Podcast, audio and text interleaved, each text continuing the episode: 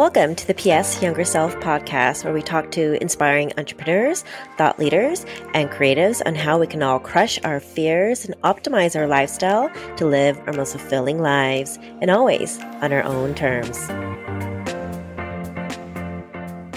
Hi, everyone. Hope you're doing well and enjoying the start of summer. Today's episode is inspired by something I had to remind myself of when some unfortunate, unexpected things happened to me in May.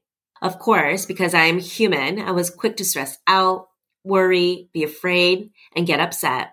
Basically, let fear overtake my emotions of uncertainty and the unknown. And then I had to one, remind myself that fear is a choice, and I had a choice not to let fear overtake my emotions. And two, what I want to share more in depth with you today is that I remembered every other time in my past when I felt these fears of uncertainty take over, whether it was nearly 10 years ago when I got laid off at a job or when a relationship didn't work out, and even when my multiple attempts to get a visa in Britain didn't work out, it all made sense after. Why? And Steve Jobs poignantly described the same thought when he explained the story of connecting the dots in his famous Stanford commencement speech, which I'm sure many of you have heard. He said, quote, you can't connect the dots looking forward. You can only connect them looking backwards, end quote.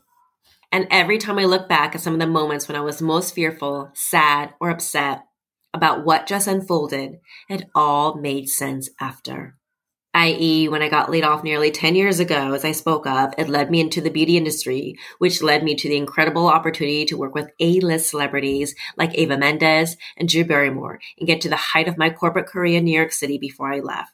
When I quit New York City to chase a 20 year dream to live in London, and when my visa didn't come through multiple times, it made sense because my life chapter now is supposed to be in Lisbon, where I am today and living. And well, with regards to failed relationships, I trust it will all make sense too in the most beautiful way when I meet the person I'm supposed to be with. But I want to underscore this notion that everything will make sense later is not a passive thought. Not at all. I realized this and had to put it into practice, much like a lot of my practices in my life. And so the next time you are fearful of the unknown because of some unexpected thing that, that has unfolded for you, Remember, one, choose not to be in fear. Two, stop the endless rumination and analyzing. It's one thing to learn from your mistakes, but it's another when you overthink and overanalyze, which can leave you paralyzed to take action. Three, have faith and trust in your process because the dots will all connect.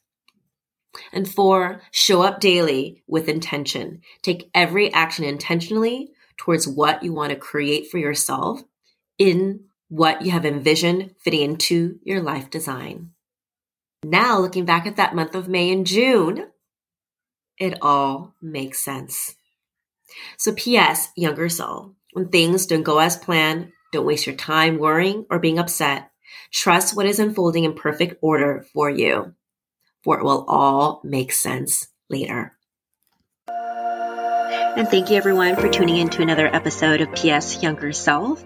It really means a lot to me that you're spending your time with me. So if you like this episode, please be sure to subscribe at Apple Podcasts, Spotify, or just about anywhere you listen to your podcast and leave me a review. Tell me what you think. It really helps me get more valuable content to you guys. So until next time, take care and remember to always live your life on your own terms.